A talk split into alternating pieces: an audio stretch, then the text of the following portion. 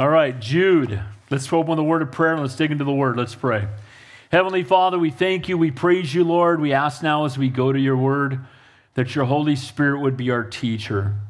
Lord, I thank you for everyone who's here this morning, none by chance, all by divine appointment. Lord, we don't know what everyone's going through right now, be it health issues, struggles financially, prodigal children, marriage issues, whatever it may be, Lord. And maybe someone who's here that doesn't even know you, and we pray that they would come to know you. But Lord, may you meet us here, right where we are. May you minister to every heart. Give us ears to hear what your Spirit would say to us this morning. And Lord, I pray that man would decrease, that your Spirit would increase, that you would be glorified. In Jesus' name we pray, and all God's people said, Amen. Amen. Quick review of Jude. Last week we gave an overview. It's only one chapter. Uh, I told you we are going to look at it in three weeks. Um, so we're looking at our second message in Jude. By the way, on Christmas, we will have a Christmas message. And then on January 1st, if we finish Jude, we'll be in Revelation chapter 1. And yes, we will be having church on January 1st. Amen? So I encourage you to come out to start the new year in the book of Revelation. We will have some outlines starting next week uh, to go through the Bible with us next year, uh, chapter by chapter, verse by verse. How many of you guys have read through the entire Bible? Praise the Lord. How many of you need to read through it again?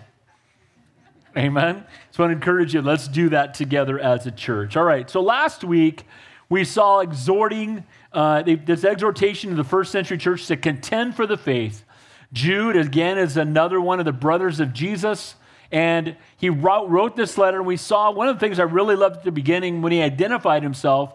He didn't identify himself as a brother of Jesus, he identified himself as a bondservant of Christ. And what's so significant about that is that even though he was Jesus' physical brother, we know that none of his brothers believed until after he was raised from the dead. But even he recognized it's more important to be a bondservant of Christ than even to be his physical brother. Because you can be related to him physically and not go to heaven, but you, if you're a bond, only if you're a bondservant will you go to heaven. Amen? And we talked about what that meant. We're bound by love, not by law. And so we talked about, he gave three examples of people who had been exposed to the truth and swayed by a minority to follow a lie. Remember the children of Israel? Remember 10 spies went into, 12 spies went into the land. 10 came back and said, you know, two came back, Caleb and Joshua, and said, it's exactly as God said. We're going to wipe these guys out. Let's enter into the land. And 10 guys came back and said, oh, they're going to crush us. And 10 guys turned millions of people's opinion around so that they did not enter into the land of promise and they wandered in the wilderness for 40 years. And that entire generation passed away because they listened to 10 men over the word of God. And guys, we need to not fall into that same trap where we listen to the words of men over the word of God. That should never, ever happen. Amen? Then we saw the fallen angels. You know, a third of the uh, angels fell from heaven with Satan. And the same thing happened again, where Lucifer, referred to as the most beautiful of the angels, here he is, Lucifer. And because he said, I will be like the Most High, he convinced literally a third of the angels to fall with him. So one angel caused a third of the angels to fall. Why did that happen? They had their eyes on another angel instead of having their eyes on Almighty God. Amen? So the same is true for us. And then finally, Sodom and Gomorrah, we saw last week. And, you know, they were giving over, given over to their fleshly desires. You know, they rejected godly warning after godly warning. And if you'll remember, you know, Job had, fallen into the trap of, he came out of Egypt with Abraham, and they were both uh, flourishing after they'd been in Egypt. They both had, you know, great wealth and they couldn't camp out together. And so Abraham said, You pick what you want, I'll take the other place. And he camped towards so- Sodom because it looked good from a distance. But he didn't just camp towards Sodom, a picture of an ungodly world. Before you knew it, he was living in Sodom. And then he was you know, a, in some level of leadership within Sodom. And then he continued to let ungodly behavior happen all around him without him making a stand against it. And we know that God eventually wiped Sodom off the face of the earth. And by the, because he had spent so much time there, his wife looked back to Sodom. So, really, one of the things we saw last week in contending for the faith is that we need to keep our eyes on Jesus and quit listening to what the world has to say about anything. Can I get an amen to that? We don't listen to the world. The, the, our world just panicked for two and a half years over, over a, a, you know, a flu bug, basically, right? Now, it did kill people. But the reality is, God's not given us a spirit of fear, but a power, love, and a sound mind. Amen? And we're not going we and while while we are to obey and honor, we'll talk about this today, the authorities that God's placed over us, we never place them above what the word of God says. When we have to choose between man or God, we choose God every time. Can I get him into that?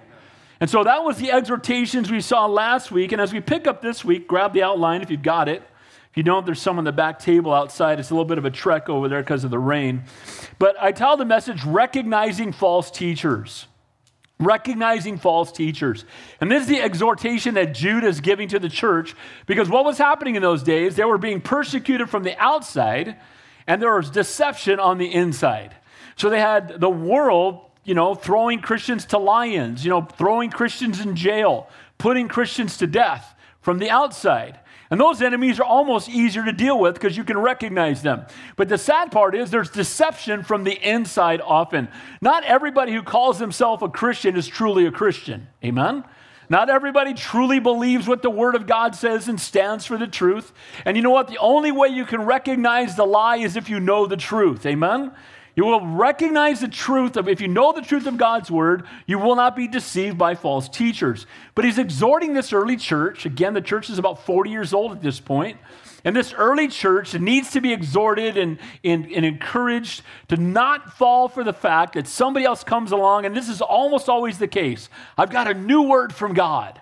Oh, God told me something. And they come and tell you, oh, I've got a new word, I've got a new message, and only we have the real truth. You have to come and talk to us. We make a, we make a letter every, we make a magazine every month out of Brooklyn with new words coming from God. That's the Jehovah's Witnesses. The Mormon church, they had the angel Moroni, the only Italian angel in the Bible. Angel Moroni, it's not in the Bible, by the way. But, you know, this angel that came and gave him these glasses, and he looked into these golden plates and he lost them. And the tragic part is there's tens of millions of people following after that. I've got a new message. Guys, if it's new, it's not true. If it's true, it's not new. The Word of God is sufficient. We don't add to it and we don't take away from it. Amen? And so the exhortation here is that there were people coming along called the Gnostics. And the Gnostics had a new message. I know you're getting tired of the Gnostics as we talked about them all the way through First John. It's that same group again. And what they taught was that the flesh was evil and the spirit by itself it could be born again, and then it didn't matter what the flesh did because they were separated from each other. And then they said, because the flesh is evil, Jesus never had flesh, that he only came in the spirit. And they said, so they've taught this message. And by the way, every one of these false messages always feeds your flesh. All of them. Because what if, if, if, look, doesn't that sound good if some a Mormon knocks on your door and says, by the way, you're going to be God of your own planet before it's over? And you're going to have all these women serving you and populating the planet for you, and you're going to be God. Because the God of our planet used to be a man on another planet, got to be God of this planet. And you know what? Does not not the same thing that got Satan thrown out of heaven? Amen? It's always something that feeds our flesh. Instead of dying to ourselves, all the cults make Jesus less and man more. They always make man more important than man really is. We're all stinking about sinners in desperate need of a Savior. Amen? But it were also a treasured possession in the eyes of Almighty God because He loves you so much, He'd rather die than live without you, and He proved it on the cross. Amen? So here we're going to look at these false teachers. First, going to see characteristics of the false teachers. We're going to see they defile the flesh, they reject authority, they speak evil of dignitaries. We're going to see they've gone the way of Cain, they follow the error of Balaam, and they were walking in the rebellion of Korah. And we'll talk about those and define what those are here in the text. And secondly, we're going to see the self centeredness of false teachers. And he gives some analogies. He says they're like clouds without water. You know, when you need rain, a cloud without water doesn't do you a whole lot of good. Amen? And the same is true of a false teacher. They're good for nothing. They make promises, they don't deliver, and all they do is block out the sun, the S U N, but false teachers are blocking out the S O N. Amen? We also see that they're like trees without fruit. My wife finally cut down our plum tree because we had it for like eight years. We didn't get any plums, so down that thing went. And the reality is that you're not a fruit tree if you're not bearing any fruit. Amen? And he said, that's what these false teachers are like. They're like a, you know, planting a stick in the ground and calling it a plum tree. If it doesn't produce any plums, it's got no fruit. And the same is true of false teachers. They're also like raging waves. Now, surfers settle down because it says this, though, of sea foaming up to their own shame. You know, in those days, storms produce a lot of noise, but also a lot of damage. And that's exactly what false teachers do. They have a lot of noise, they say a lot of stuff, they can be very outspoken, but they produce a lot of damage. And finally, wandering stars. I love this analogy. It's like a comet. You know, a comet's pretty cool. It blazes across the sky, but it's gone in seconds. And false teachers, they light up, but there's no, there's no guidance. When, you know, and when they were at the sea, what did they use? They used stars to guide them. But they had to be stars that didn't burn out in 60 seconds. Amen? And we don't get guidance from those that burn out. We get guidance from the one who's the same yesterday, today, and forever. Amen? And then finally, the coming judgment of the false teachers. And again, while God will deliver the righteous, we'll see that example with Enoch. Enoch's a picture of the church being raptured as he was pulled away before the righteous judgment of God came upon the, on the earth upon, with the rains of Noah. It's appropriate enough that it's been raining. God bless those who came to church in the rain. Amen. God bless you guys. If rain scares us off, I'm worried about you. Let's pray. So let's dig into the text. Uh, Job, Jude, excuse me, chapter eight, uh, chapter one, beginning there at verse eight, looking at the characteristics of false teachers. It says, likewise, also these dreamers defile the flesh, reject authority, and speak evil of dignitaries. Now, Jude is direct and he is blunt. And I actually like people, I'm sure that surprises you. I like people who are direct and blunt because I like to be taught. I teach the way I like to be taught. I don't like going to hear a message and the guy's weaving something that I, at the end he's going to try to bring it all together and I got to figure out what the heck he's talking about. And that'll never happen here. I'm a straight shooter because the Word of God's a straight shooter. Can I get him into that? Well, Jude just, he doesn't mess around, right? Likewise, all these dreamers, he calls them dreamers. He said, These guys who are preaching a false gospel, they're lost in a dream. They don't know reality. What they teach is far from reality. It's not the truth. And they defile the flesh. They reject authority. They speak evil of dignitaries. The cause of their rebellion, again, is found in the word dreamers. Their false teachers live in a dream world of delusion, completely out of touch with reality. One of the things about social media, most of it just needs to be blown up, by the way, in Jesus' name. Amen. We want to try to use it for the kingdom of God and for His glory. We try to post messages to it.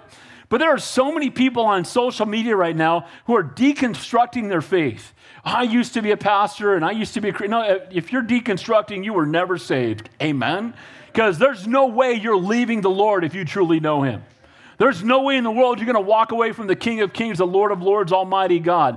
And you got these people acting like they're an authority. There's one guy that's a very well known homosexual, and he's ripping, taking the Word of God apart, all from his perspective of his lifestyle. They're dreamers. They don't know the reality. They try to change the Word of God to fit their lifestyle instead of trying to change their lifestyle to fit the Word of God. Amen?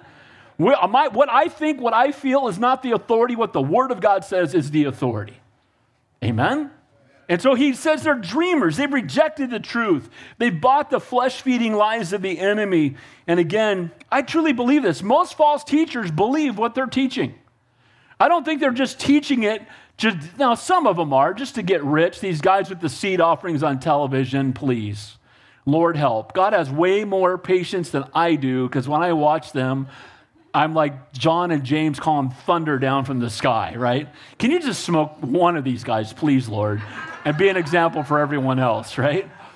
I should be praying for them, not praying, not calling fire down from the sky. That's not a Christ-like attribute. Let God do that, not man. Amen. But you know, they're always wanting you to plant seeds in their garden. Seed in the Bible is never money, it's always God's word. Amen and they will manipulate the word of God. And so, so those guys are just flat out manipulators and they're liars. There are some, though, that are teaching a false gospel that they truly believe. Just because you believe it doesn't make it true. Amen? You ever, by the way, if you're a flat earther, just don't waste your time with me, please. I'm getting all these emails from Christians who are trying to convince me that the earth is flat. I just did a men's retreat recently, and one of the guys texted me and said, You should do the whole thing on the flat earth. No. God looks down upon the circumference of the earth. It's in the Bible. Can I get an amen to that? So, game over. Quit chasing nonsense Read the Bible, read the book, don't wait for the movie. Amen? Let's open it, let's read it, let's obey it, and let's not get caught up in a bunch of other stuff. And if you, love, if you believe in the flat earth, you're wrong, but we still love you and we're glad you're here. Amen? But the same lies that Satan did to tempt Eve in the garden, this is what the false teachers do. Did God really say? It's the same old lie. It's been around since, you know, 6,000 years since the garden. Did God really say? He wants you to question the Word of God, to doubt the Word of God. Well, there's multiple translations, it's filled with contradictions. When people, you know, I have a full time job. When people find out I'm a pastor, they love to tell me, well, you know, I used to believe, I don't really believe it because it's full of contradictions. I love to say, name one. How about, how about, right? Name one. And, and the reality is, anytime that even if there's something that appears to be a contradiction, it's not a contradiction. It's usually in one text it gives more information, one may give a little less, but they never contradict each other. The Word of God is true, and it's a standard that we stand on. Amen? Did God really say? That was saying, you're going to be like God if you eat of that tree. He just doesn't want you to be like Him. It was the same thing that got Satan thrown out of heaven, wanting to be like God, and he's trying to pass that on to Eve. Having turned away from God's truth, they feed their minds on false doctrine that inflates their egos and encourages their rebellion. Feelings are real, but they often lie to us. I feel this. And if you feel that, I'm not saying you don't feel it. What I'm saying is you need to check your feelings against the truth of God's word because, again, our feelings will deceive us but I just feel like I'm so in love with him. He's not saved, but I just feel, but I don't care. You're not, he's not saved. Don't be unequally yoked together with unbelievers. Amen? Guys, your feelings don't mean anything if they contradict the word of God, and you need to put those things to death. But these false teachers had turned away because they wanted positions of authority, and they were seeking to feed their flesh, and they wanted to feel good about their sinful behavior, and they wanted other people to admire them. And so, what did they do? They got caught up. And, and these are the characteristics of false teachers. Again, as I said, the Gnostics thought they had a deeper truth. And, and you have to come to my Bible study. We're the only ones that get it. Nobody else understands it. If they think they're the only ones that are saved, run away. Amen? There's the church is one body. But there are people with in what we would call the church that say they're the church that think they're the only true believers. I've shared this story with you before, just came to mind, but it's a heartbreaker. We were backed up to a church in San Jose, and I used to study out in the park. I was a youth pastor there for five years back in the 90s. And I would sit out in my car and study because it was no, you know, the phone didn't ring. And there was this guy camping out on the other side of the fence. And for like three weeks, I'd see this guy camping out. So finally, I get out and I said, Hey, bro, you living here on the church campus? What's up? He goes, Well, no, I'm going through the baptismal class. And until I get through the class, I can't be baptized. And, you know, the church teaches that until I'm baptized, if I die, I go to hell. So I don't want to I don't want to leave the property because I'm afraid I'll get in a car accident and die and I need to make sure I get through the class first and get baptized first because I'm scared to death I'm going to die. Does that sound like the Bible? I told him, "Bro, I'll baptize you right now." Amen? But here's what happened. Well, they're the ones that you to be baptized, baptized in our baptismal with our words, having gone through our class. Jesus plus nothing equals salvation. We do not add to the cross of Calvary. Amen? Now, good works are fruit of salvation. They should be evident in our life, but they're not the source of salvation. So, the Gnostics and others denied there was nothing more than lies that they taught and a doctrine that led not to God's ultimate plan, but to destruction. And this is what false teachers do give your flesh to whatever it desires and you'll be fine. That's a, that's a lie that, that they were teaching, that you could just go live like the devil, but we know the Word of God is contrary to that. You got that get out of hell free card in your wallet. You walked in aisle, you prayed a prayer, go live like the world. It doesn't matter. And again, when we're truly saved, our behavior will change. Again, it's not just what we believe, but it's seen in how we behave. Jesus said, Be holy, for I am holy. It says in Romans, Shall we continue in sin that grace may abound? Certainly not. Jesus said, If you love me, you will keep my commandments. In Corinthians, it says, If any man be in Christ, he is a new creation. Old things have passed away, all things have become new. These false teachers were creeping into churches and contradicting what the Word of God clearly commands and calls us, which is to live holy and set apart lives. It doesn't mean we're sinless, but as believers, we should sin less. And the way that we view our sin will change change when we give our life to Jesus Christ. Amen?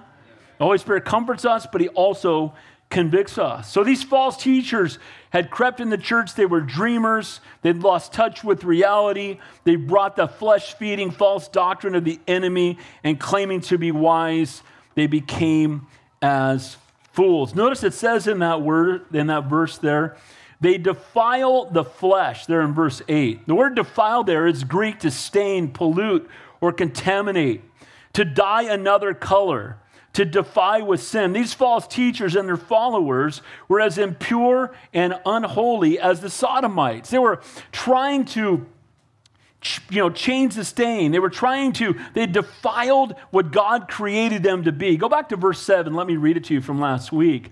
It says that Sodom and Gomorrah and the cities around them, in similar manner to these, having given themselves over to sexual immorality and gone after strange flesh, are set forth as an example, suffering the vengeance of eternal fire.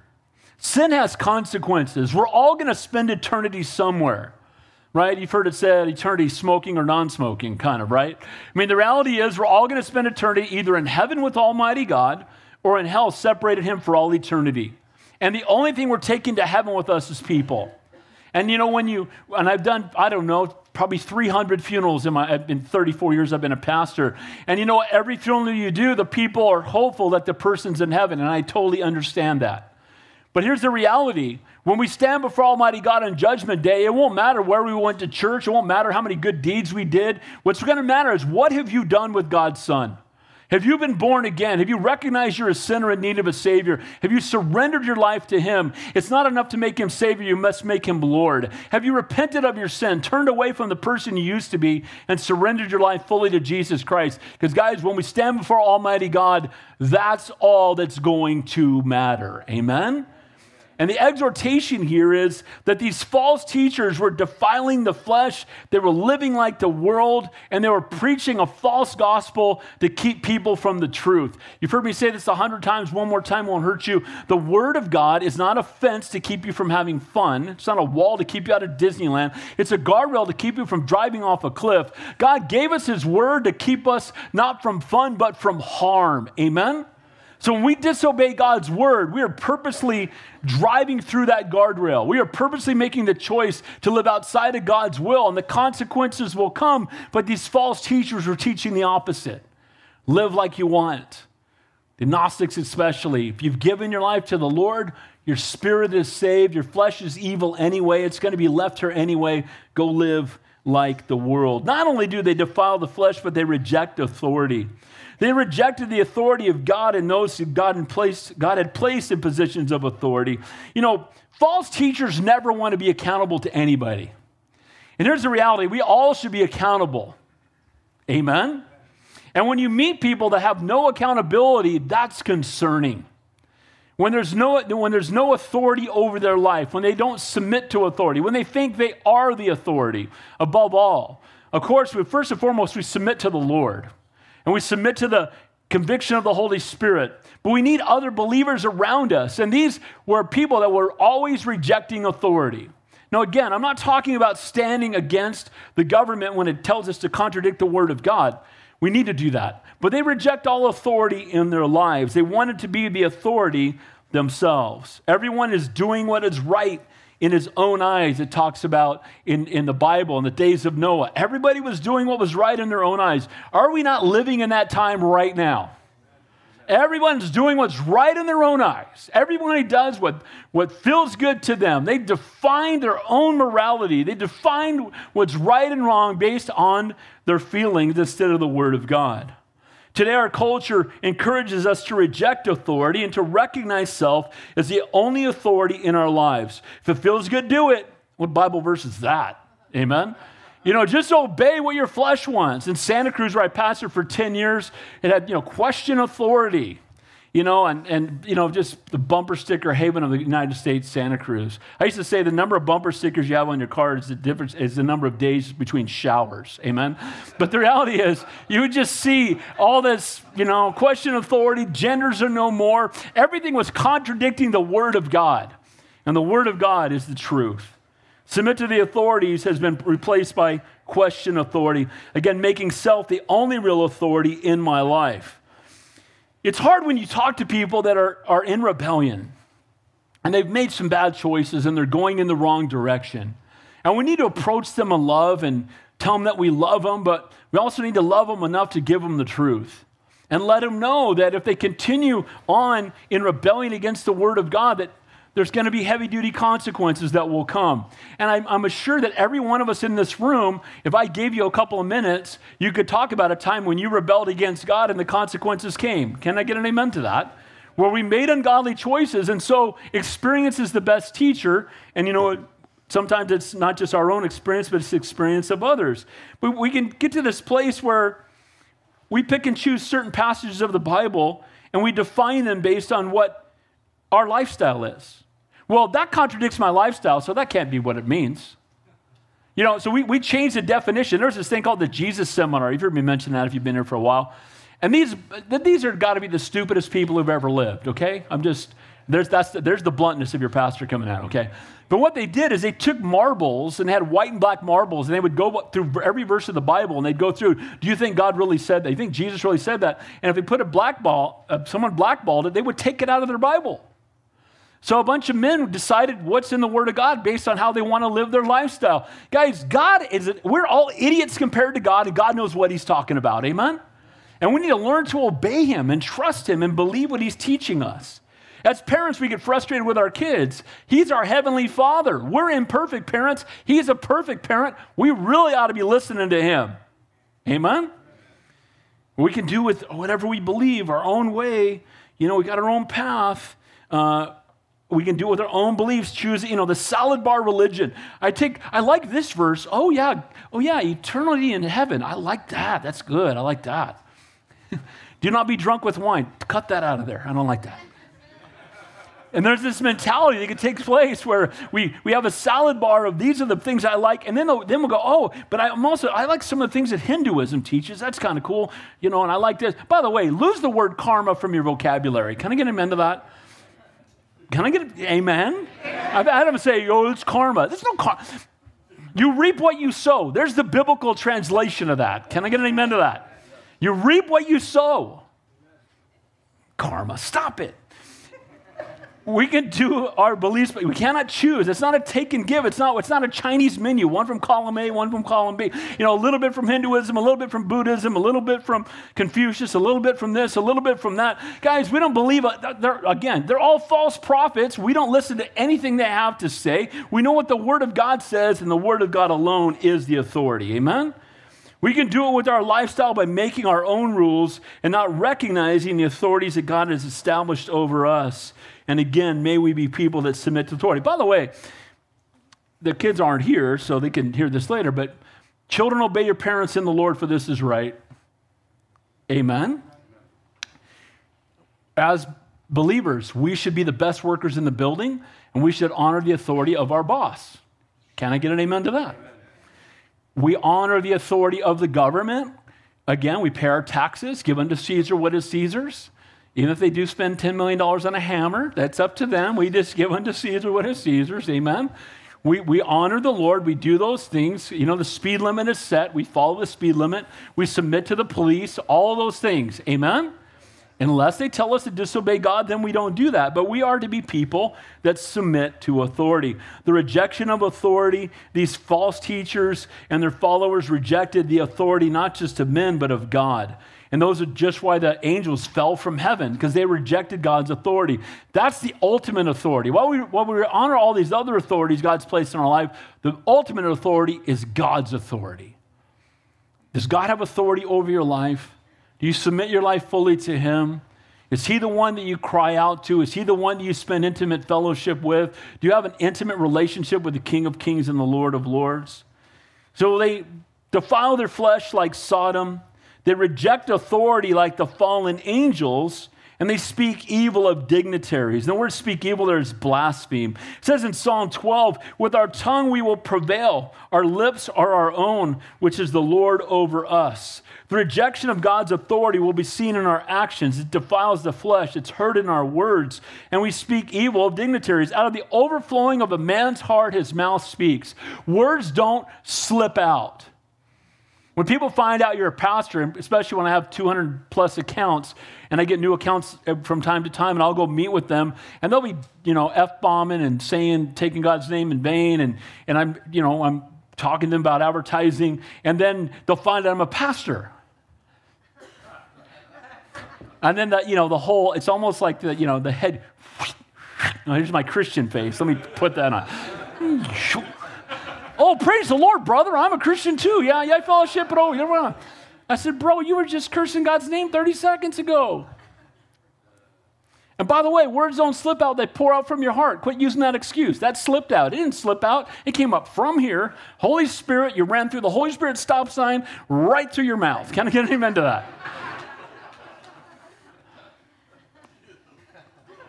they speak evil, they blaspheme.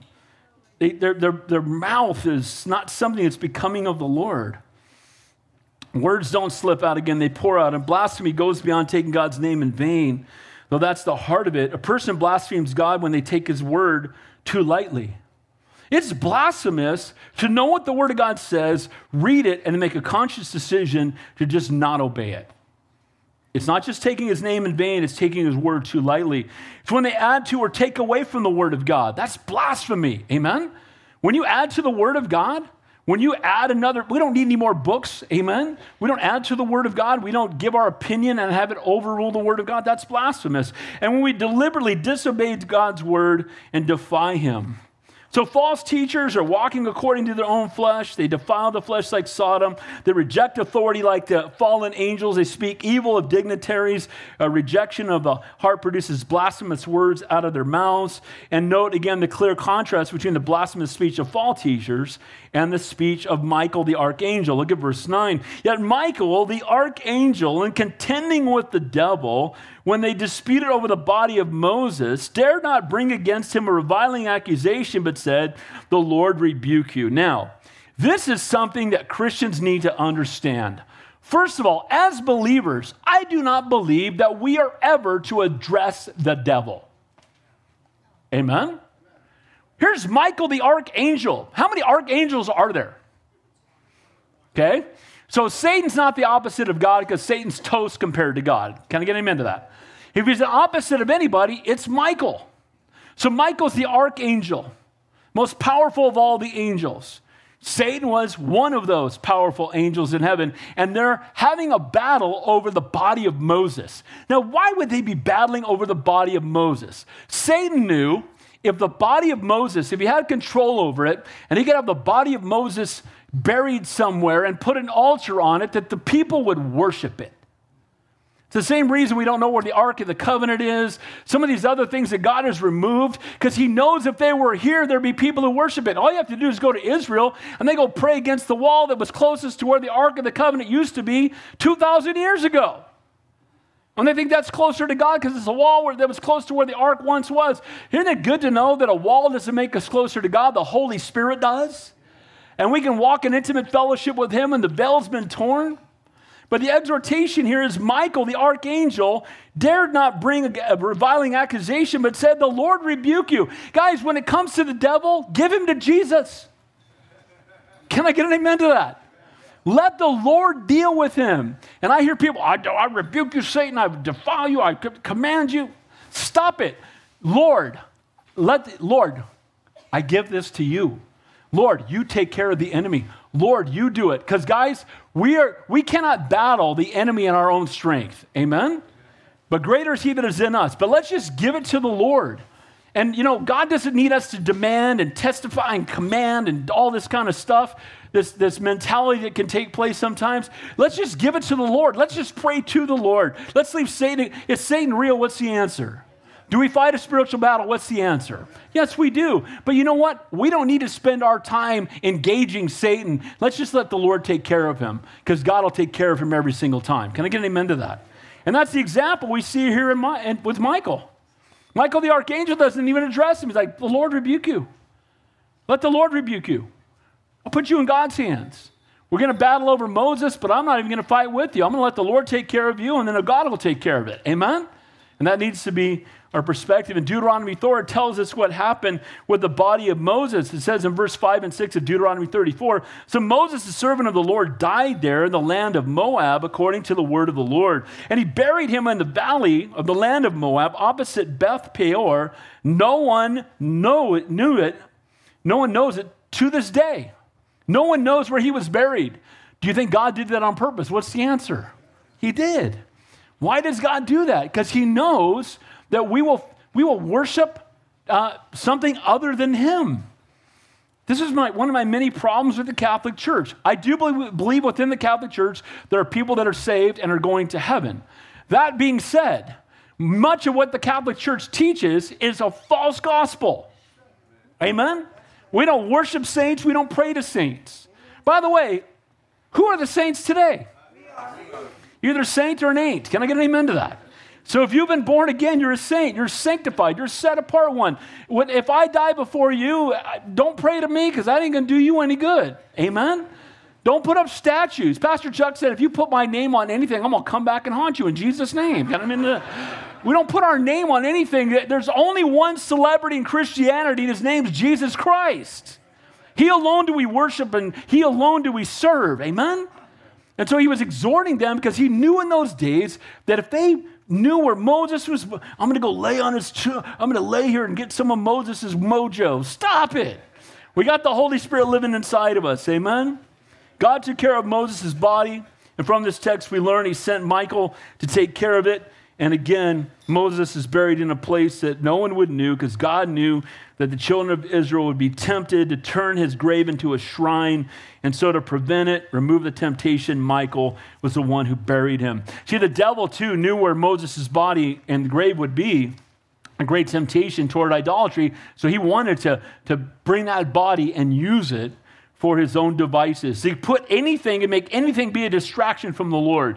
You've heard me say it if Satan can't drag you to hell with him, if you've already been born again, he will do everything he can to distract you from what God has called you to do until you get to heaven.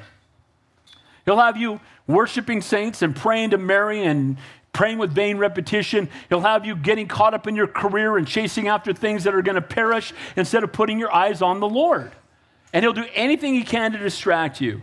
He once said, I will be like the Most High. Michael said, Who is like God? Those are two different perspectives. Amen? Who is like Almighty God? Who in the world else is there like the Lord?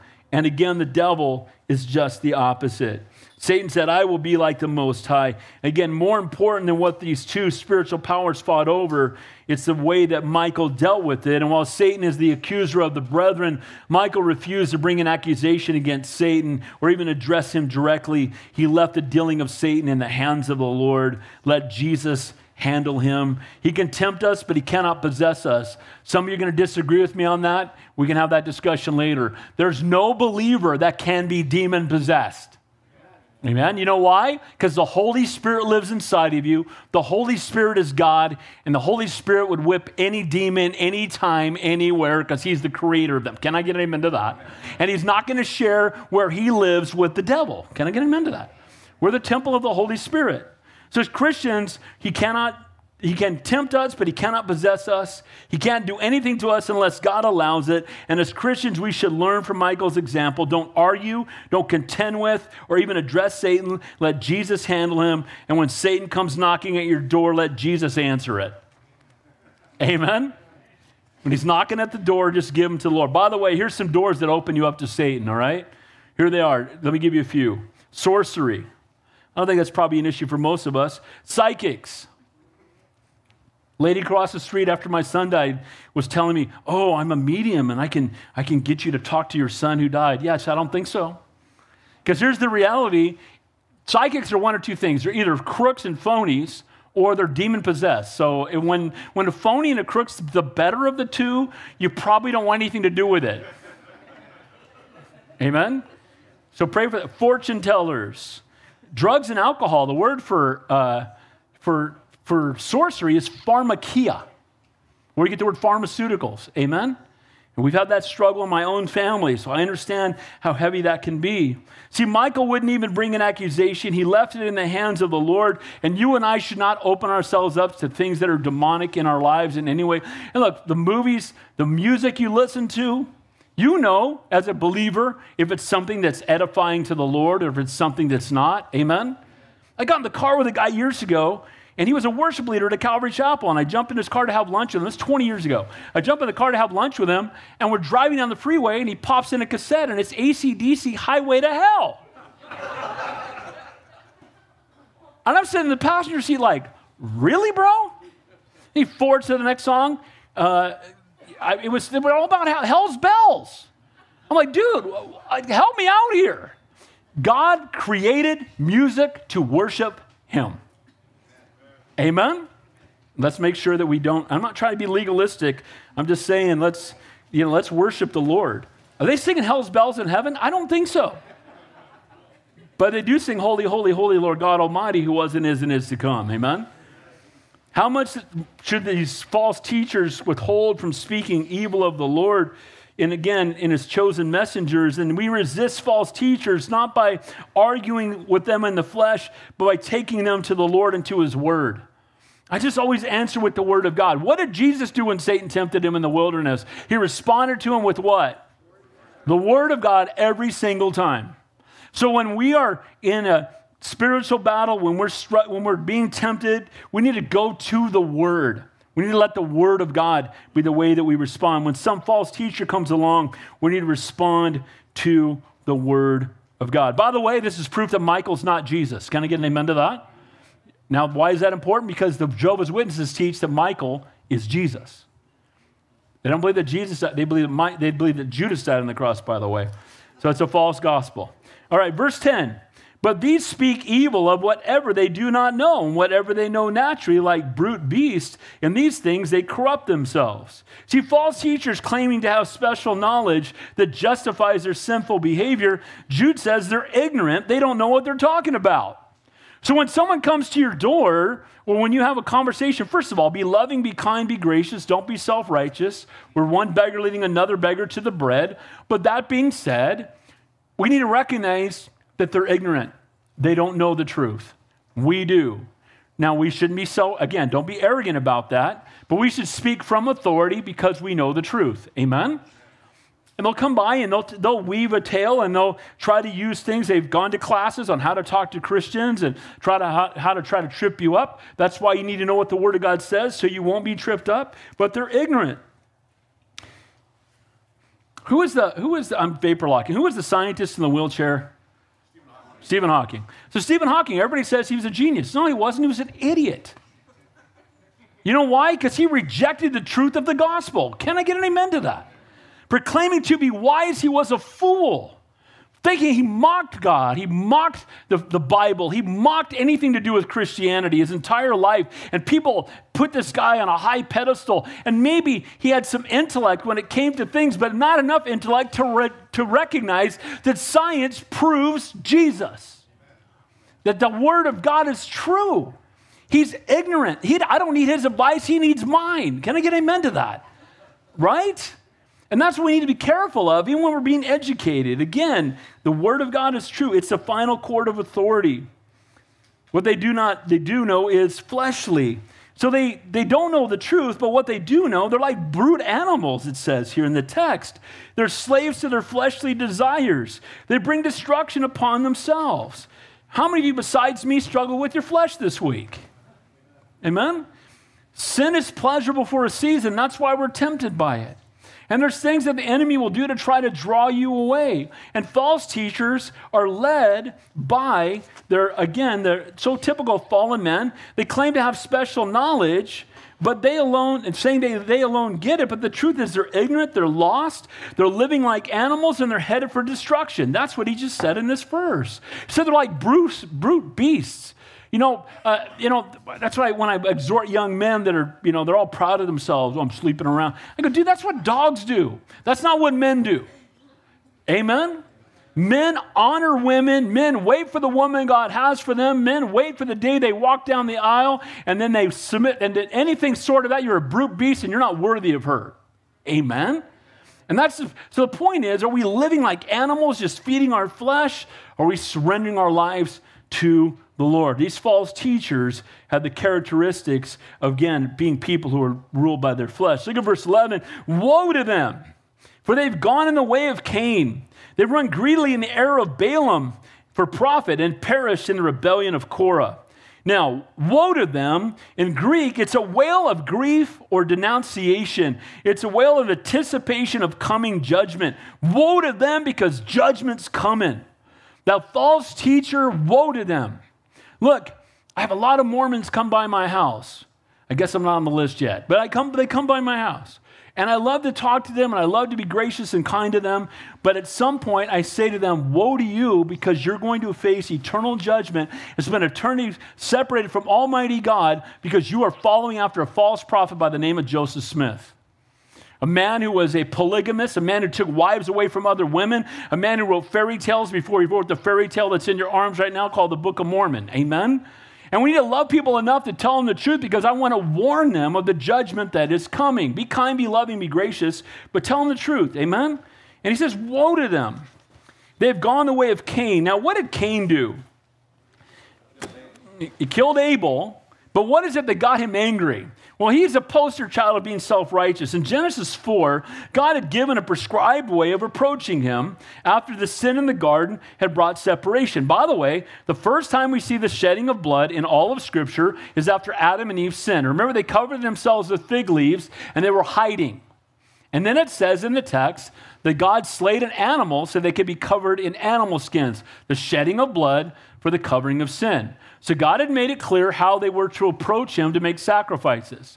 Well, Abel was a hunter, and Abel brought a sacrifice. Cain was a farmer. So Cain brought, you know, grains and vegetables to honor to, to worship the Lord in the way he wanted to worship the Lord, because this was the life that he lived. And we know that God did not accept his offering. More proof that meat's better than vegetables, just saying. Can I get amen? Tri-tip beats broccoli all day in Jesus' name. Throughout Scripture, the Bible talks about it's a sweet smelling aroma in God's presence. God loves barbecue. I'm just saying. Acts 10, rice kill and eat. We ain't killing broccoli. Amen. But Cain instead attempted, to, he's coming to God his own way. I know God says I have to come this way, but I'm going to come my own way. I know God says that Jesus is the only way, but I'm going to try to do it just by being a good person. I'm sure that if there is a God, I'll be okay because I'm a good person. Oh, there's none righteous, no, not one. There are no good people. Get over yourself. Amen?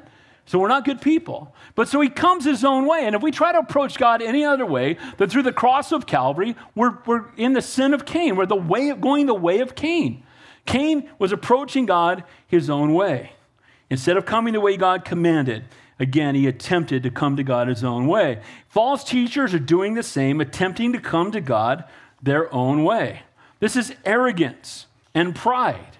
He is God, we're not. We need Him, He doesn't need us. He is holy and perfect, we're sinful and flawed, and He, by His grace, made a way for us to come to Him, and it's only through Jesus Christ. Amen? He is the way, the truth, and the life, and no man comes to the Father but by Him. The arrogant and ignorant and rebellious say, I come to God my own way. I commune with, my, I commune with God in the ocean. Totally, bro. I just hang out with the Lord, man. It's my, that's my church. You know, I hang out with Jesus on the ninth fairway, man. That's my relationship with God. These are things people have told me. You know, that's my, I commune with God on the golf course. Show me a verse for that in the Bible. Can I get amen to that? Because again, there can be no communion with Him unless it begins with Jesus. Cain attempted to come to God his own way, no faith in God's command, no blood sacrifice. God rejected his sacrifice, accepted his brother Abel's, which then made Cain envious, and Cain killed his brother. False teachers then and today attempt to come to God their own way apart from Jesus. Amen? Sometime back, I was flipping through the channels, and there was a unity reverend. Already, I knew this was not good. First of all, unity like all faiths, and then reverend, and we reverence only God. Can I get amen to that? I get stuff in the mail that says reverend on it. I know they don't know me because I don't. We reverence the Lord and nobody else. And he was on with a guy named Deepak Chopra, right? And they were talking about the Jesus consciousness and the third Jesus. And I'm like, my head's exploding. They're talking nonsense. They don't know what they're talking about. There's one Jesus, there's not three Jesuses, amen? And they were talking about taking from all religions that salad bar mentality. So not so the so the they've gone the way of Cain. They're trying to come to God their own way. That's the way of Cain. Secondly, they've run greedily in the error of Balaam. The error of Balaam. Now, you guys remember who Balaam was? He was a Midianite prophet who had the gift of prophecy and was destroyed by greed and covetousness. Israel had advanced the land into the land of Moab after defeating the Amorites. King Balak of the Moabites, in fear of being defeated, sent for Balaam to come and curse Israel. So he asked for one of Israel's prophets to come and curse the people of Israel. And the way he does it, he tries to give him money. And the first time Balaam's like, Yeah, I'm not going to do it. I'm not going to do it. Second time, he offers him more money and more stuff. Well, maybe I can try to do it. And then when he goes to try to do it, when he opens his mouth, he can only speak blessings because God wouldn't allow him. But eventually, he got to the point where he brought about another way to bring a curse upon Israel. He, God wouldn't let him curse them. They offered again, Balaam more and more. Balaam cared more about money than obeying God at this point. And then, if you'll remember that what he did is he said, Send some of your young women down to the camp of Israel to lead Israel into sexual immorality, have them bring their idols with them, and what will happen is they'll end up following the false God. So use women. So he couldn't curse them, so he used women, and certainly they, that's exactly what they did. Now, what do we remember Balaam for? Balaam is moving on this donkey, and as he's headed where he's headed, an angel of the Lord is standing in the way, and Balaam doesn't see it, but the donkey does. And so the donkey just drops, and he's kicking the donkey and trying to get the donkey to move. And the donkey finally turns around and looks at him. Pastor Day paraphrase, bro, there's an angel right there with a sword. What are you thinking, right? And what's crazy is that not that the donkey talked, and then Balaam started arguing with the donkey. That's Balaam. The way of Balaam. He was giving the appearance of serving God while leading others astray in pursuit of personal gain. See, he took money from the king of Moab and he used it to draw people away from the truth so he could gain financially. So this is another way of false teachers. They will lead people astray, people astray from the Lord in hopes of gaining financial uh, gain. And so there are people that that's their entire motive. Again, give me a thousand dollar seed offering and say Cadillac out in your driveway. No, we don't want to do that. So many are willing to compromise everything for money. The way of Cain, attempting to, to reach to go to God your own way. The error of Balaam, leading others astray in pursuit of personal gain. And then finally, the rebellion of Korah. Who remembers who Korah was? Who was she? She was a prominent uh, Korah. Again, uh, excuse me, who Korah was. Korah was a prominent Levite man in Israel. Not, not a woman, Korah came to Moses one day and accused him of taking too much upon himself. We're all holy, every one of us. We are your exact, you know, we're part of your congregation. And Korah and his followers resented that God gave Moses and Aaron all the authority. So, what did Korah do? Moses' response was when he heard that Korah was raising up people against him to overthrow him as the leader, Moses fell on his face because he knew God's judgment would come. So he proposed a test that each group took censers uh, of burning incense and came before the Lord, and the Lord would choose who would represent him before the people, either Korah or Moses. So they came before the Lord. God told Moses to step away. The ground opened up, swallowed Korah and all of his followers, and later fire came down from heaven and burned up all his supporters. How'd that work out going against God's man? So the way of Korah is when we think we know better than the people that God is using. The way of Korah.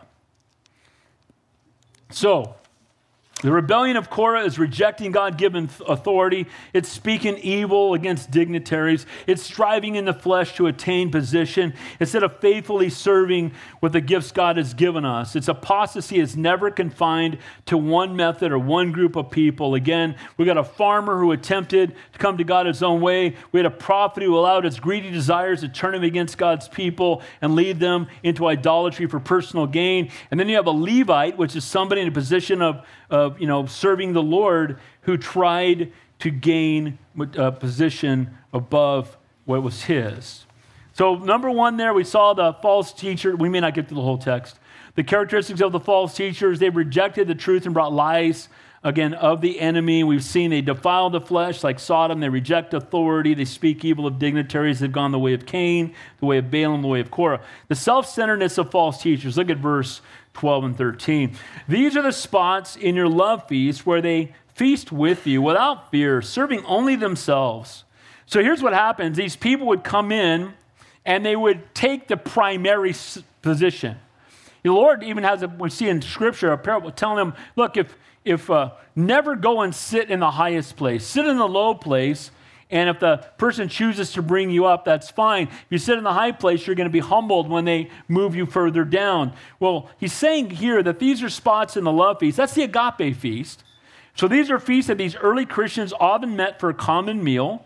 And it followed communion. That's where we get it. So they'd have communion, then they'd have a love feast, and the people would come together. And often the poorest people in the group, this might be the only good meal that they received. But then there would be those who would position themselves in a higher place and they would go and eat first. And often they would eat more than their allotment. It might take so much that the poorest people among them had nothing to eat. By the way, you'll notice every time we have an agape feast, we always say the guy should eat last. Amen. That's even a biblical thing. And people always ask me, why do you always eat last? Because if someone's not going to go without, it's going to be me. Because it's a biblical concept. Can I get an amen to that? So while denying the deity of Christ, these false teachers came in and they would take communion, and then at the agape feast, they would fill themselves up while feeding or serving no one else. So they were men who were self centered. They came in, thought they had great positions. They were false prophets. They would take communion, which they shouldn't have done because they didn't really have a relationship with the Lord. And then they would come in and feed themselves before they fed anybody else. In those days, they brought what they could, some a little, some a lot, but they all shared it together. And again, for some of the slaves and the poor among them, this is their only good meal. And these guys came in. Then he says, they are like clouds. They're like clouds without water. Again, a cloud without water is good for nothing. It promises, but it never delivers. They provide no life giving rain, they only block the sun. And that's what false prophets do, not the S U N, but the S O N. Amen? They bring nothing good, but they only block people's focus on the Son, the Son of God. Notice it is not only like clouds without water, about by the winds, late autumn trees without fruit. By autumn, the trees should have produced fruit. If they're ever going to produce fruit, it will be produced by the fall.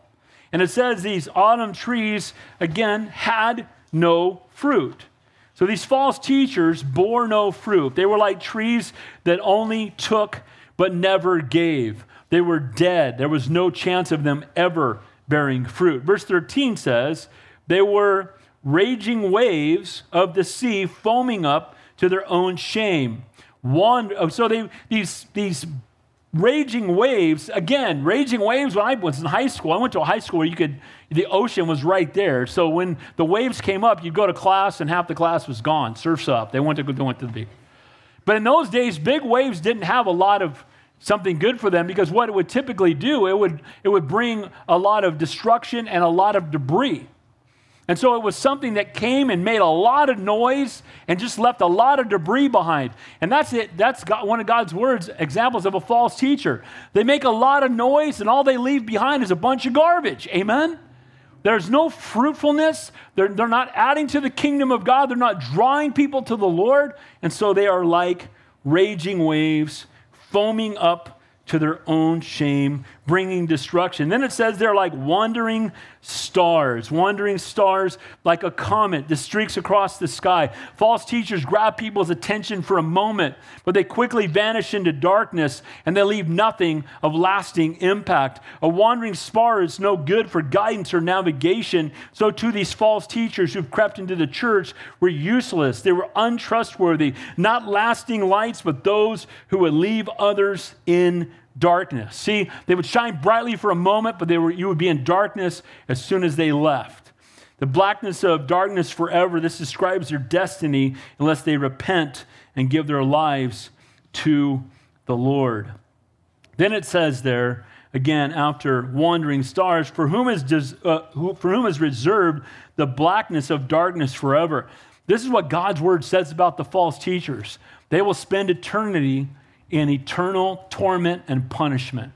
They're going to spend eternity separated from Almighty God. People get upset with me when I say things about people like Joseph Smith. Because why? Why do I say that? Because he was a false prophet that drew people away from the Lord. Amen? And the Bible condemns any false prophet, anybody who teaches anything that's contrary to the Word of God. I shared this with you. Probably won't get to 14 and 15. We won't. We'll pick that up next week. But I shared this with you recently that this they had this big uh, prophecy thing, and a, uh, they had this lady who came, was supposed to be some evangelist or something, and she's standing on the stage. I saw this online, and she's standing on the stage. She said, "One of the pastors up here wants to come up and wants to come up and say something." And come on up, pastor. And so the pastor comes up and he says, Hey, Calvary Chapel people. He's a Calvary Chapel pastor. He says, Hey, Calvary Chapel people, here's what we need to do the rest of the week while this lady's here. We need to pray. And she's nodding her head. And here's what we need to pray for we need to pray that God will silence all the nonsense coming out of this false prophet's mouth.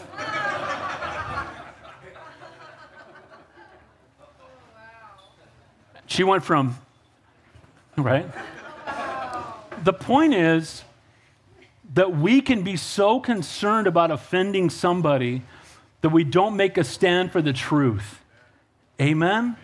We can be so concerned about this false prophecy that's coming out of their mouth. I haven't done it lately, but one time when the Jehovah's Witnesses were in my neighborhood, I followed them through the neighborhood, stood on the, on the sidewalk, and when they went to the doors, they're false prophets. Don't listen to them, right? Don't listen to them. Guys, we need to preach the truth. We need to do it in love. We'll get 14 and 15 next week. But the characteristics, we saw the characteristics of false teachers. They defile themselves, they reject authority, they speak evil of dignitaries, they go the way of Cain, attempting to come to God their own way. They lead others astray in pursuit of personal gain. And in the way of Korah, they reject God's authority and striving for position. And then they're self centered. Again, false teachers, the self centeredness, we see it that they're clouds without water. They, they promise a lot, deliver nothing. They're trees without fruit. They're raging waves that make a bunch of noise but bring destruction. And they're wandering stars that don't last. They burn out in a moment and they cannot guide us. Guys, the word of God is true. Let God be true and every man a liar. We need to know what the word of God says so we can recognize false teachers. Here's the reason why I don't put the, the, the Bible words up there. I want you to have your own Bible. If you don't have one, we'll buy you one. We need to buy more, and we'll buy you one. I want you to have the Word of God. You need to check everybody who teaches the Word, including this guy, against the Word of God. Can I get an amen to that? Lord, we thank you, we praise you, we love you, are indeed a great and an awesome God. I thank you for everyone who's here this morning, none by chance, all by divine appointment. Lord, we ask in Jesus' name, Lord, if there's anybody here that doesn't know you, that today would be the day of salvation, that they would not leave here without surrendering their life to you. The Bible says if you believe in your heart and confess with your mouth that Jesus Christ is Lord, you will be saved. You're not going to be saved because you're good. You only can be saved because He's good. Your salvation doesn't come through your good works, it comes through His great work on the cross of Calvary. The way that we give our life to the Lord is we need to repent. Repent means to turn around. That we're heading in one direction away from the Lord. We recognize our own sin and we turn and surrender our lives to Him, not just as our Savior, but the Lord of our life. The Bible says again, if you believe in your heart and confess with your mouth that Jesus Christ is Lord, you will be saved. If you've never done that, I want to give you an opportunity to do that right now. And again, I'm not asking you to join a church, and we don't want anything from you, but Again, confessing Him before men is by making a public proclamation that, yes, I know that I'm a sinner and I want to surrender my life to Him. I want to know for sure when I leave this place today that the Holy Spirit will live inside of me, that I'll be born again and I'll have the promise of heaven. If that's your desire this morning, I want you to just raise your hand right where you are. Anybody at all. Don't leave here without the Lord. Don't leave here without the Lord. Lord loves you so much, He'd rather die than live without you. May today be the day of salvation. Anybody at all. Don't worry about anybody else. Just you and the Lord doing business. Anybody at all. Lord, we thank you. We praise you. We love you. You are a great and awesome God. We're so thankful that while we were yet sinners, Christ died for us. You've blessed us, chosen us, adopted us, accepted us, redeemed us, forgiven us. You've given us the down payment on heaven in the person of the Holy Spirit. You've written your, our names in the Lamb's book of life. You will never leave us nor forsake us, and no one can snatch us out of your hand. Lord, we're thankful for the promise that when we close our eyes on earth, we're going to open them up in glory. And Lord, you and you alone are worthy to be worshiped, to be praised, and to be honored. In Jesus' name we pray, and all God's people said, Amen.